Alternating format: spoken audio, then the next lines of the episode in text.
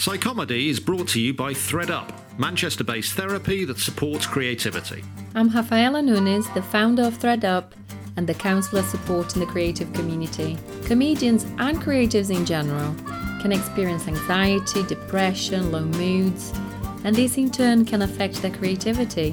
One to one counseling can facilitate a safe space for creatives to explore any difficulties, to gain self awareness, to develop strategies that work, and ultimately to create choices that are aligned with the natural creative flow.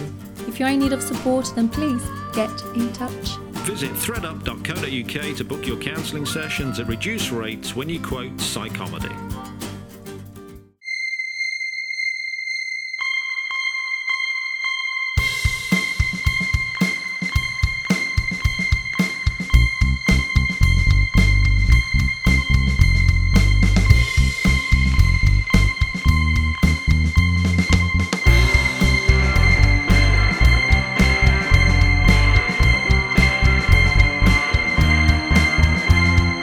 Welcome to Psychomedy. I'm Nathan Cassidy, stand up comedian and Bachelor of Science in Psychology, a degree I've almost entirely forgotten, but adds a tiny bit of credibility to me discussing the psychology of stand up comedy. With today's very special guest, the very lovely, the very funny Sarah Barron. Sarah, how are you? Hi, Nathan. How are you? Very good. As usual on Psychomedy, we're not going to be looking at each other for the duration of the chat. Sarah is lying down here on her sofa in her beautiful London home. How do you feel there, Sarah, laying down, not looking me in the eye? Um, very comfortable. Good. That is exactly what we want. Yeah. Well, I last saw you doing comedy in the Camden Comedy Club Oh yes. Oi, that was a rough one. on Friday. Rough one? Yeah, I had. You know, you go through those stretches where like you're just you have like a, a few great gigs in a row, and you think. I don't know about that What's co- yes, you do, and then you think, "What's coming for me?" And then I had, I've now had three in a row that came for me. So I think I'm due another. Good Do you one. fear that du- during a good spell then? Do you not enjoy the good spell? you know No, I bad one is do, but I'll or- think what I'll think to myself is like if I'll have a really good gig and I'll think that they were so generous Mm. as to be almost like what they thought is almost irrelevant because they were so generous. But then you have to remind yourself of that the next time you have a really shitty gig. And it's because when you have a shitty gig, right, you go like, that was the truth. That is Mm. what is real. All that stuff that's been consistently working that just died on its ass, that is the truth. That is what's real. And it's like, nah, it's not. Mm. Like the middle shit is real. And when you kill so hard that you can't say a thing without them laughing, that's an irrelevance, as is the audience who like has nothing to give you. And I mm. didn't feel that Friday had nothing to give, but I mm. felt they had 30% to give. You actually went into the percentages on stage, which I quite Did liked. I? Yeah, you were I'm saying. trying to do that a little less with not, not, much success. No, but it was interesting because it was it was a cold room. You know, there are obviously warm cold rooms, room. cold rooms. Yes, sometimes you can't quite work out why it's a cold room. There wasn't. Sometimes it's obvious that it's a bad MC, but uh, the MC here was doing a fine job. It was just immediately cold from the start. Mm. So you were brought onto to a rather cold atmosphere. Does that make you think any differently before you come on? Are you more worried or less worried? I wasn't so? Like we, you and I have gigged together a lot. I know that room pretty well, so I'm not. It wasn't a situation where I was going, "Holy shit, these are high stakes," and I'm about to have a tough gig. It was Hmm. more me going, "Oh, I'm with friends." In a comfortable atmosphere, and I'm about to have a hard gig. Hmm. So, right now, at this stage, when something like that happens, what I really am trying to work on is not attacking the audience for it. Hmm. And it's such a hard thing because as a stand-up, you need to to maintain a sense of authority and sort of alpha status. You have to be present in the room. There has to be some acknowledgement of what's going on so you look aware and in command. But then you can tip over into that thing of just sort of going at them for being a shitty crowd. And I'm I'm trying to learn to walk the line between those things. Like, be like, listen, you're a cold crowd. No big deal. There'll be a little bit of acknowledgement of that, but then we're just going to do the material. And I, I don't feel that I failed at that on Friday, but I don't feel I was as successful as I would have liked to have been either. Oh no, you didn't fail at all. But I mean, that's interesting. Do, do you, when you call them a shitty crowd, do, is that what you're thinking when you're getting on stage? You are a yeah, shitty yeah, crowd. you're just going, is- this is a cold, this is a cold room. Okay, so you're blame. So you're kind of not blaming, but you're you're defining the crowd, the whole crowd, as one element as yeah, yeah. That, this- that holistically, hmm. when I say shitty crowd, that's a hmm. more aggressive way of saying cold room. yeah, They're just th- there's a sense of they're sat back, not literally, but figuratively. They're sat back, arms crossed, going, yeah. "Make me laugh." In your head, is that something you think I can immediately turn this around, or do you think this is a shitty crowd, so I'm just going to ride this shitty crowd for the whole of my set? Um, no. What will I, what will, what will, what will I think? I think I'll go. I think I, I'll think to myself, work to not attack them.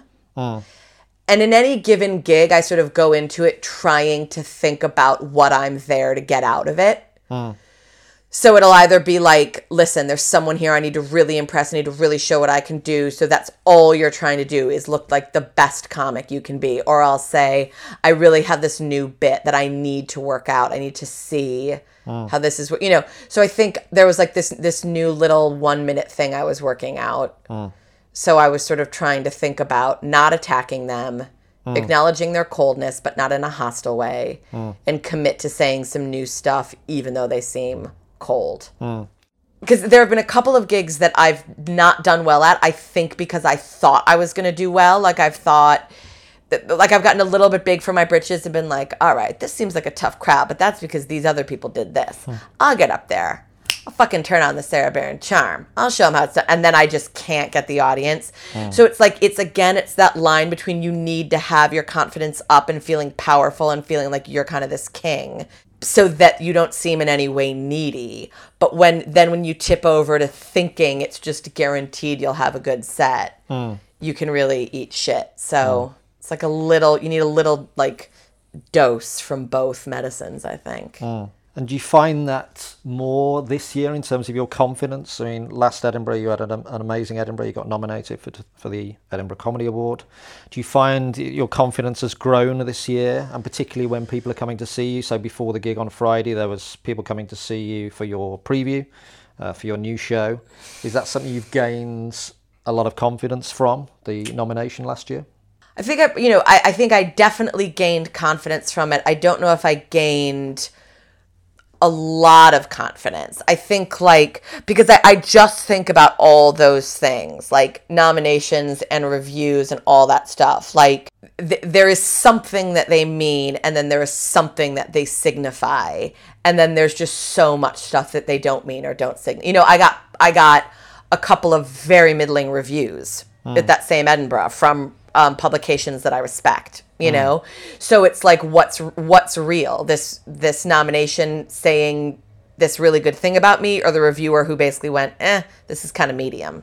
So if you just kind of go, so so the way that I think about confidence is I think like there's there's th- this big breadth of gigs, right? And the the smallest ones are these open mics that you start off doing, and then the biggest ones are what like if you're Katherine Ryan and you get to tour and your tour takes you to like Hammersmith Apollo, right? Like mm. that's to some extent that's the gamut.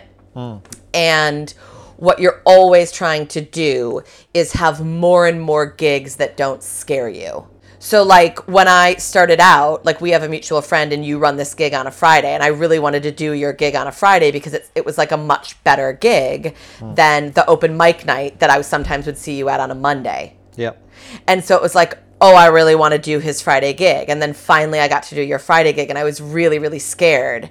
And I just wanted to show up and be good at your Friday gig.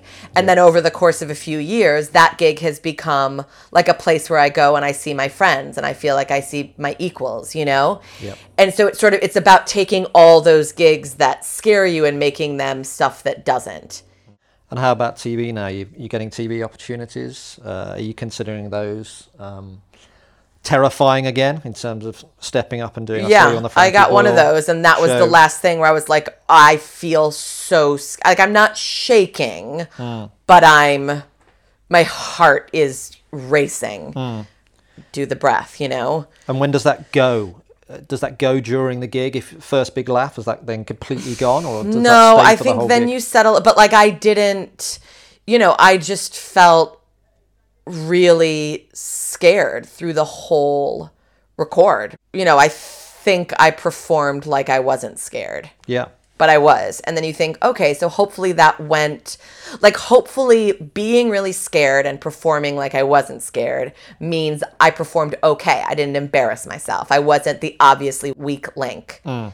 And then you kind of go, okay, then if I can do a few more of these and then I can get to a point where I I can just sort of sit and chat, then Yeah. I'll be even better, you know? And you get less terrified, I assume, over Here's time. Here's hoping, man. So, um, this is the uh, this is the hard hitting Hard-hitting. part of the chat. Yes. I think you are a nice, lovely person. I am a nice person, Nathan, but I think you're nice as well. So maybe that's why we, maybe neither one of us are objective about the other person. In comedy, possibly this is not the most common thing to be very nice, very lovely, very charming. Uh, but are you charming? Do you, uh, in real life, do you? Uh, is this something you can turn on and off? or- Yes. okay. Yeah, I mean, I think I think that I and I'll, I'm em- I'm going to embarrass myself now if either a you're saying that because you're being charming, but actually you find me quite draining as a person, and or if someone heard point. this who thinks that I'm bitchy. But um, no, I think it is. Um, I think I I'm a very very nice person. So I did one of these previews recently with a, a mutual friend of ours, and it was there was such a small audience that it basically turned into a workshop. And afterwards, I really respect him, and so I want and I you know I've got these pieces in this show that I'm really struggling with, so I wanted his opinion on them because he's got a good mind for that stuff. And his The two, promoter or uh no, a fellow um oh, a comic. a comic, yeah. And he, a couple, like the only audience basically was his two friends. Okay. So it was, you know, so it was very workshoppy. And um, afterwards, his friends were like, "Oh, would you like our feedback as well?" And I was like, "Oh no, but thank you so much for offering." I didn't give a shit with like it, it's. I don't know them. I don't care. If I care what an audience thinks, so like if an audience overall, 60 people is telling you some stuff, I'm really interested. So I just said, that's so sweet of you to ask, and I'm so grateful that you came, but no thank you. So I will be aggressive sometimes. I want to see that. yeah, yeah, yeah. It's quite, um, I'm going to keep giving you feedback. I think I until you get- deploy. I think I deploy when needed. How about individual audience members then when it's a big crowd coming up to you at the end of a gig and maybe giving you some feedback? Do you get that a lot? And then are you you have to switch on the charm constantly or what is it? Do you know what? I think if it's women, I feel I'm mostly polite.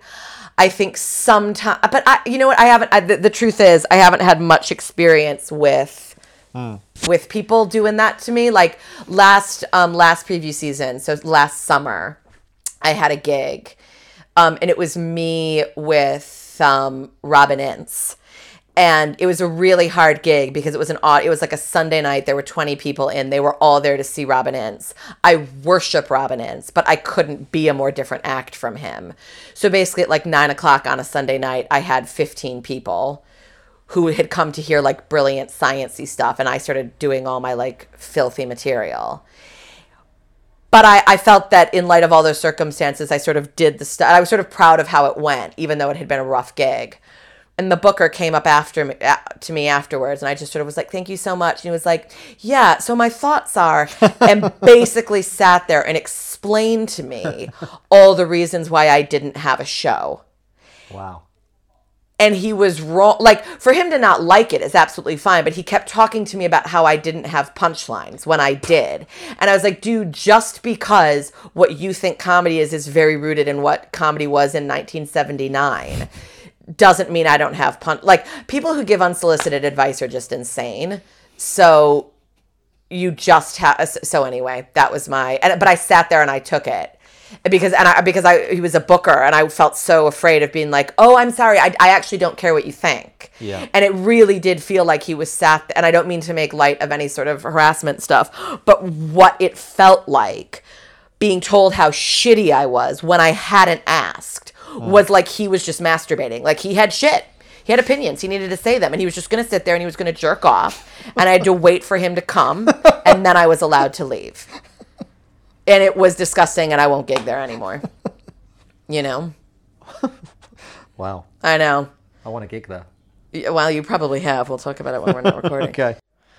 Um, okay. So yeah, in terms of just one more point on this charm thing, whenever I think about you, and maybe whenever I think about people like you who have a family, children, a husband, I think that possibly they're nicer people. They're more charming because in the comedy industry, because they have perspective. They have something else going on in their lives apart from comedy. Is that something you think about in terms of other comics or yeah really? totally Yeah, i okay. think like i don't even think about it like this uh, friend of mine is a comedian like this sh- thing that she and i talk about is how incapable so many comedians are of talking to people who aren't comedians. That like if you have she was like she told this story about a birthday party and based like that any situation she's had over the course of like a decade of doing comedy whenever she brings people together like birthdays stuff like that comedians just sequester themselves.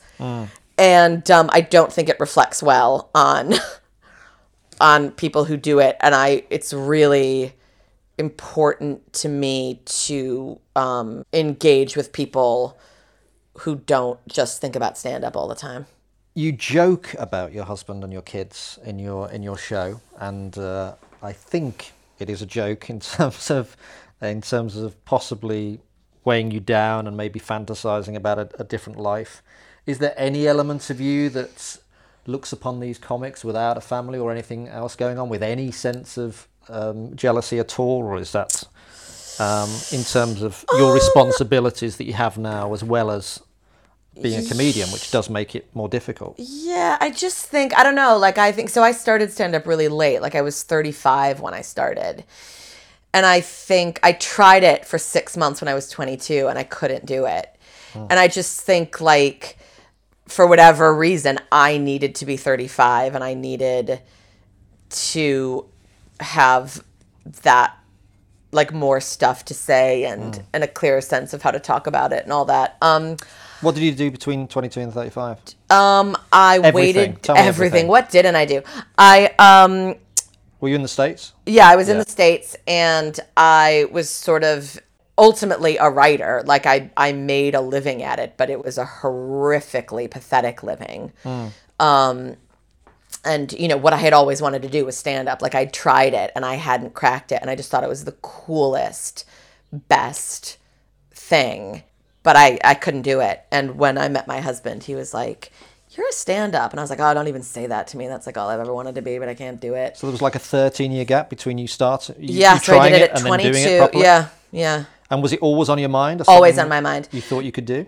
That like so that so when I I was 31 when I met my husband and I was going to come to visit him in London in August. I was still living in New York. And he's like, "Oh, if you're here in August, do you want to go up to Edinburgh to the festival?" And I was like, "Nah, I can't do that. like it's too depressing. It's like a bunch of people wandering around doing this thing that I've wanted to do my whole life and like can't quite Right. get myself to it was it was like my little What cancer. stopped, what stopped you from doing it? So basically, like I turned myself into a writer. So then the sort of story I told myself was like, but I have a thing. It's not like I was an account. I wanted to be a stand-up, but I was an accountant. Like I did this thing that involved comedy and was creative. It's like someone who you know, like some you're married and it's fine, and part of you's going, it's fine.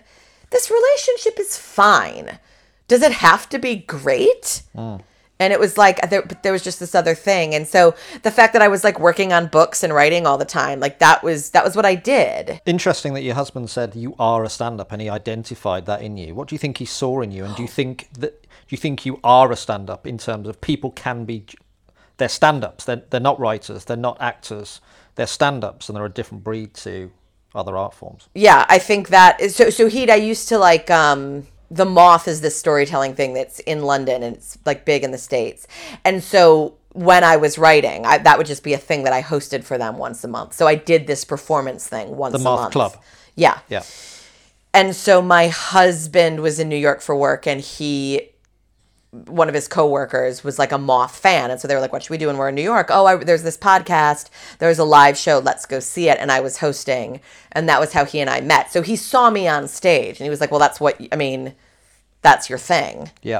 And I was like, "Oh no, it's just like I do it once a month, but actually." And he was like, "No, but that's that's what." So then there was like a couple of years where I was still I had this book I had to finish and he was like, "You should just do stand up." And so finally 35th birthday, mm. I went and did it. Do you know what? Our backgrounds are very similar. Interesting. Um, mm. But you weren't right you were working in banks, right? Well, no, in terms of stand up, I mean, yeah, I did work in, in banks, but uh, I did stand up at about 22, 23, just for a year. I thought I was okay. I was getting to a decent level, but I had nothing to say. So I did drop out just like you for about 10 years, but it was always in the back of my mind that this Oh, is who I didn't am, this is what I want to do. Yeah, absolutely. So I was just writing like you and thinking, oh, maybe I'm a writer. So pretty much exactly the same. Oh, how funny. And like you, Jeff came up to me and we. we uh, Listen, he does it to everyone. Yeah, that's it's his move. It's his big move. It is, yeah. Your new show is called Enemies Closer. The blurb is, is uh, refers to kindness and mean meanness and keeping your enemies obviously um, close to you. And um, we've talked about your charm and maybe turning it on and off. Um, comedy's pretty ruthless. Is this something you find that it's ruthless? And do you find yourself? Um, you're talking about turning on and off the charm. That's one thing. But in terms of being ruthless yourself, I can't imagine it. But I'm sure you have to be. Do you ever lie to get things? Are you lie. ever ruthless? No, I think sort of I can be a real shark about um, previews. Right. That I mean, I think that's how I'm. What to get previews? Yeah, like so. If there's anything, like I know that I've exhausted certain bookers by being like me again, me again, me again, me again. Hmm. So that's not quite ruthless, is it? But it's like it's certainly uncharming. But it's a way in which I'm like willing to be annoying for the greater good of having an hour that's ready in August. Hmm. Just persuasive. Yeah. And then I like I say mean shit about people in my life on stage. There's a ruthlessness to that, I guess.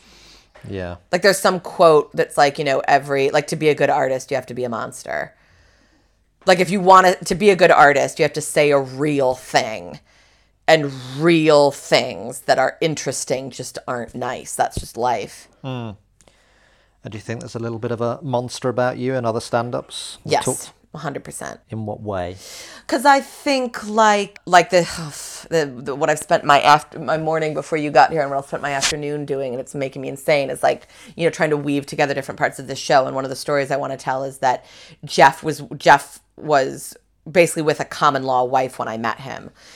So when he and I got together, it was like this heartbreaking event for ostensibly his first wife. They weren't married, but they'd been together a decade. They were as married, right? Mm-hmm. And so there is something and he left her and then was with me immediately, right? So that was this really painful chapter in her life.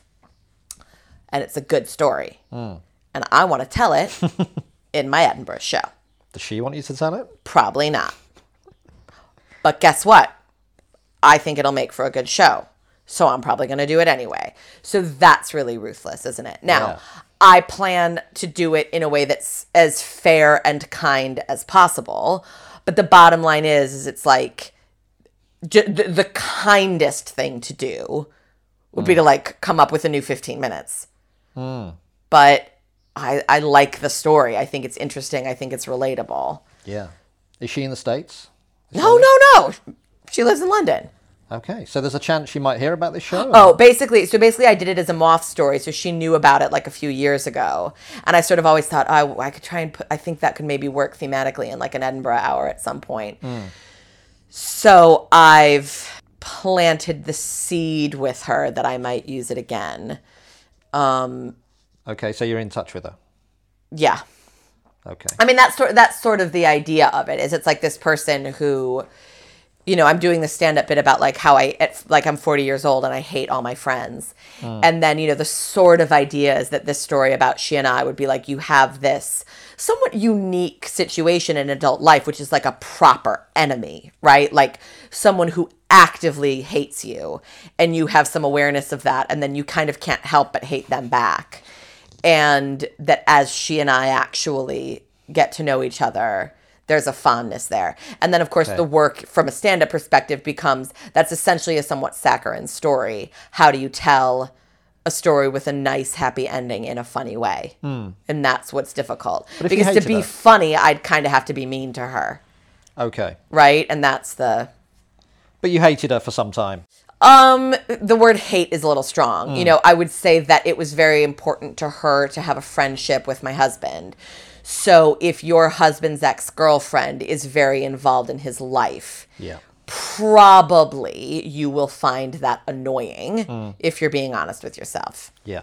And you mentioned friends there, and I, Uh, you talked about this in your stand up on Friday in terms of maybe hating your friends. Do you find your friends diminishing as you carry on in your stand up career? Do friends turn into colleagues? That's what I've kind of found over Do the years. friends you're because you're constantly surrounded by people that maybe aren't your friends and are just your colleagues. And Oh well, see, that's what's sort of funny is that like so in I sort of didn't have colleagues for a long time because I was a writer.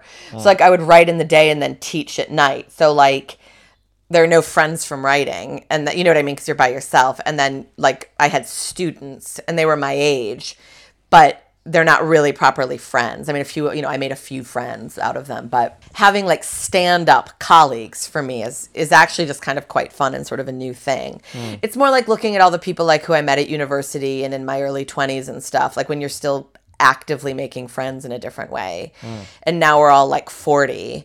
And I think the midlife crisis is very real. And so mostly I'm looking at, you know, all these different people who I've known either from the time I was eight years old or 18 or 23, and they're all 40, and what their jobs are and what their relationships are are sort of, you know, the answers to those questions are hardening into facts. And possibilities for what your life will be are sort of narrowing down mm. In terms of again everything careers relationships children and it's making people insane. Do you see these friends as, as much now? I mean, obviously well no because my things i have like a weird story because i moved to a different country when i was 32 no I, Yeah. how old was i moved here? 34 so so like my really close friends are all back in the states. So i see them a couple times a year and talk to them when i can and you know and then comedy friends like you know it's like such a brutal game that Yeah. how brutal it is makes people a little cuckoo pants Do you think you can forge real friendships in comedy, like genuine friendships? yes Yeah. I think it's difficult, but I definitely have one. You know, I can think of one person who, like, I would call her in a real life crisis, who I, you know, is a comedian who I met through stand up. Yeah. But then we have hundreds of people with Yeah, and then you like have another three, you know, like another five who you really, really like, and then another 15 who, like, Yeah. seem great, Yeah. but who knows if you can trust them. What about that? Do you think do you think you can trust people in comedy? Do you think do you think you can trust this best friend in comedy? Yes, I think I can trust. Like, that doesn't mean that, that, that jealousy. Hundred percent sure. Say again? Hundred percent sure you can trust her. yes, I'm a hundred percent sure I can trust her. That doesn't mean that like jealousies can't emerge. But like mm. if I said something to her that was confidential, Yeah. I feel a hundred percent sure she'd keep it to herself. How about if there was an opportunity and would she step over you to get it, do you think? Or would you step over her? I need see I need clarification on what step over means. Like I Well, there don't think she would ever badmouth me, but I think like if if you wind up in one of these situations where it's like every man for herself, Hmm. then we're all. But but I don't think of that as like being untrustworthy. Yeah. How about the five other you said, you said oh there's five lesser kind of friends. How about those people? I'm just kind of thinking, can we trust anyone in comedy really I think so. I think I have a I think I have a group of people that I could trust to not talk shit about me. But I'm also like I'm super gossipy, so like I try and not like like if I'm dishing it out all the time, I feel like I owe it to everyone to be able to take it too, you know? I'm not Right. spreading like I don't like spread falsehoods, but like I like a gossip. In terms of how comedy has affected you since you started it up again in uh, at 35, do you think it's affected you in terms of uh, your outside life? Do you think it's affected how you are inside? Are you do you feel more nervous? Do you feel more on edge? Do you um, how do you think it's affected you? I, I mean, I it's mind? a very um, upbeat answer, Nathan, but I just think it's made me a much happier person. Oh, great. Like it was just this thing that I wanted, and I felt like I could do. Yeah, and I finally did it. yeah, And that, you know, big picture that has just brought me a lot of joy. yeah. And and again, me. Jeff was right. I think it's you, and I like to think, I think so. it's me. And what do you think? It's maybe a difficult question, but what is it that makes a true great stand-up? Someone that's not just a journeyman or just giving it a go. Someone that it's inside them. And what's what's your makeup? Do you think that makes you a stand-up? Very difficult question. Well, see, I, I just think so. I don't know what makes me one. I think that when I see someone and I go, yeah, you're, yeah, I mean, there it is. There's the thing. It's this, you know, it's just this intersection of great shit to say said in a brilliant way. Yeah, but how about their psyche in- in terms of it's an incredibly difficult job in terms of traveling around the country. Oh yeah, I don't know. I mean, I think it can. I that I think is a. I think. I mean, I think the answer to that is like anything. Like I think people who do it. There are people who do it who are really tortured, and their torturedness is brought to it. And then I think there are people who are just, you know, they could be like I. I would be genuinely happier at a nine to five job. I love a schedule. I love a routine. I have nothing addictive or particularly self destructive. Like I'm just, you know. A pretty even keeled person. you are. You're but one I the just- few, I think. like to And I think that do this thing. I think that comes from the gap. Do you think, in terms of 22 to 35, if you'd maybe started at 22, do you think you'd have been on that kind of even keel? Um, yeah, I mean, yeah, ba- you know, basically, like I, I basically think my both my parents were around all the time. Um, I'm less of a depressive, and um, I have like, like I never do drugs. I never get drunk. Right. Never okay. smoke anything. This makes you very rare as a comedian. Yeah. Yeah. You know, up until very recently, always at the gym, you know, and all of those things are your way. That's like another way of handling anxiety. But my way of handling stuff Hmm. is to like make sure that my house is tidy and never have more than two glasses of wine in a night. As we maybe come to the end of this, there's a uh, there have been studies suggesting, as I'm sure you've seen, that comedians have personality traits that are more prevalent in people with psychosis, as you say, depression, that kind of thing. We see that all the time in our in our jobs. Um, so I've uh, I'm trying to remember my degree here. It's about 50 years ago that I did this. Uh, but I got a first. I want to keep putting that in. It makes this credible. A lot of the questions I've been asking you today, a lot of them come off the um, questionnaires that you get online in terms of identifying psychopathy. Now, this isn't a big trick in terms of out of this, I'm going to identify you as a psychopath. But, Okay. um, it's interesting when you look at the definitions of psychopathy that eminent psychologists have come up with. So we've got one here from Harvey Cleckley, who's identified he was uh, one of the forerunners in terms of the initial diagnostic criteria for uh, psychopathy. He identified 16 factors that he believed make up and. We understand what we mean by psychopathy. Psychopathy is a scale. It's not saying you're a serial killer. There's a scale. Uh, eminent heart surgeons will probably be high up on that scale.